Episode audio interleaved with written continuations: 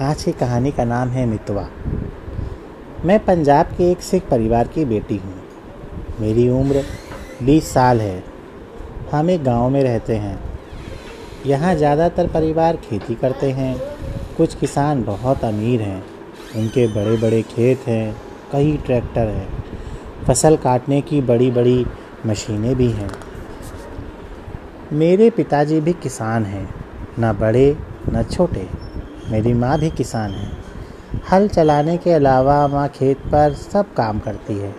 जैसे पानी देना, बीज बोना, कटाई करना। सबसे बड़ा काम जो माँ करती है, वो है फ़सलों से दोस्ती और प्यार करना।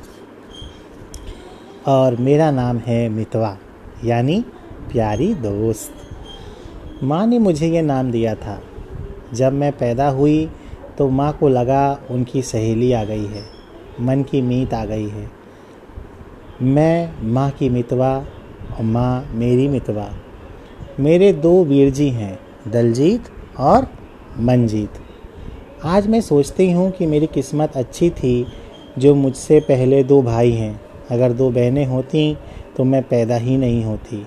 हमारे गाँव में कई बेटियों को पैदा होने से पहले ही मार देते हैं। इसलिए यहाँ लड़कियाँ कम हैं।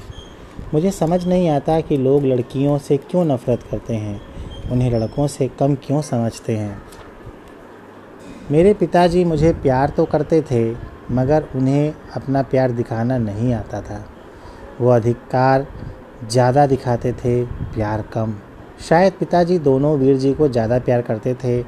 वे उन्हें अपने साथ रखते थे, बाहर ले जाते थे, ज़्यादा आज़ादी देते थे। वैसे पिताजी उनको डांटते भी बहुत थे। पिताजी से हम सबको डर लगता था। उनका धौस जमाना किसी को अच्छा नहीं लगता था। सबसे ज़्यादा धौस वो माँ पर जमाते थे। वे माँ को साथी नहीं, दासी समझते थे। माँ पिताजी को कुछ नहीं कहती थी। मुझसे बात करके माँ अपना मन हल्का कर लेती थी। मैंने गाँव के आस के गाँव के सरकारी स्कूल से बारहवीं की क्लास पूरी की, पास की। मुझे स्कूल तो भेजा गया, मगर उसके अलावा बाहर जाने की, बाहर खेलने की आज़ादी नहीं दी गई। पिताजी कहते थे, शरीफ लड़कियाँ बाहर नहीं जाती। मैं मन ही मन कहती हाँ सिर्फ़ बदमाश लड़के बाहर घूमने जाते हैं। उनकी वजह से लड़कियों को घर में बंद रहना पड़ता है। साइकिल चलाना मैंने चोरी चोरी मंजीत वीर जी से सीखा। मेरे ये भाई बहुत ही कोमल दिल के हैं, नम्र हैं। वे मुझे अपने से कम नहीं समझते।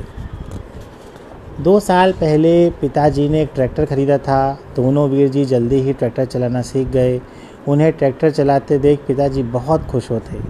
मेरा भी मन था ट्रैक्टर चलाने का, सीखने का। मैं अठारह साल की थी, स्वस्थ थी, मगर पिताजी ने कह दिया, लड़कियाँ ट्रैक्टर नहीं चलाती। यह सुनकर मेरा मन बहुत दुख हुआ। मेरा मन बहुत दुखा, मगर पिताजी की बात ठीक हो या गलत माननी ही पड़ती थी। मगर अब पिताजी बहुत बदल गए हैं। मैं बताती हूँ यह बदलाव क्यों और कैसे आया। सात आठ महीने पहले एक दिन अचानक पिताजी को दिल का दौरा पड़ा। दोनों वीर जी किसी काम से उस दिन शहर गए थे। घर पर सिर्फ़ माँ, दो खेत, मजदूर और मैं थे। हमारे गाँव में कोई अच्छा डॉक्टर नहीं था। बड़ा सरकारी अस्पताल पाँच किलोमीटर दूर है। पिताजी की हालत तेज़ी से बिगड़ रही थी। उनका तुरंत अस्पताल पहुँचना बहुत ज़रूरी था। बेहद डरी हुई और निराश आवाज़ में पिताजी बुदबुदाए, इस वक्त मेरे बेटे यहाँ होते तो शायद मेरी जान बच जाती। बोलते बोलते वे बेहोश हो गए। हालात को संभालते हुए मैंने माँ और दोनों मज़दूरों से कहा, जल्दी से पिताजी की मंजी को ट्रैक्टर ट्रॉली से में रखते हैं, उन्हें अस्पताल ले जाना है।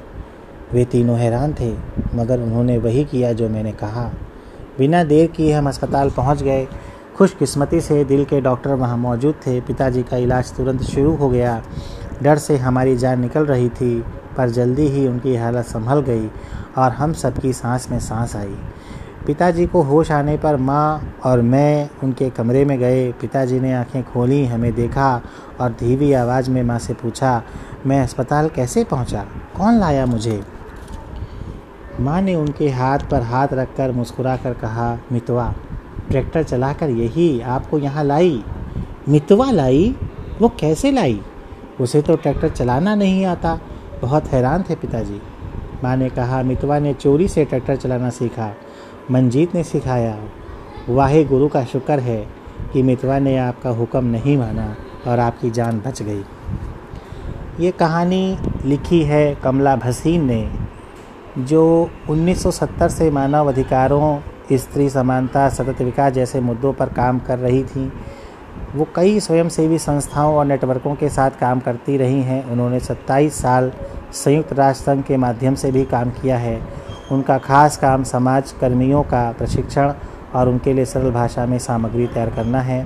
वे बच्चों के लिए भी लिखती हैं। कमला जब सफ़र नहीं कर रही होती, तब दिल्ली में रहती हैं और इस पुस्तक के बड़े ही बेहतरीन चित्र बनाए हैं शिवांगी ने, जो स्वतंत्र रूप से चित्रकारी करती हैं और इसका प्रकाशन किया है एकलव्य फाउंडेशन ने और इस कहानी को आपके सामने आवाज़ के रूप में प्रस्तुत किया है जयशेखर ने।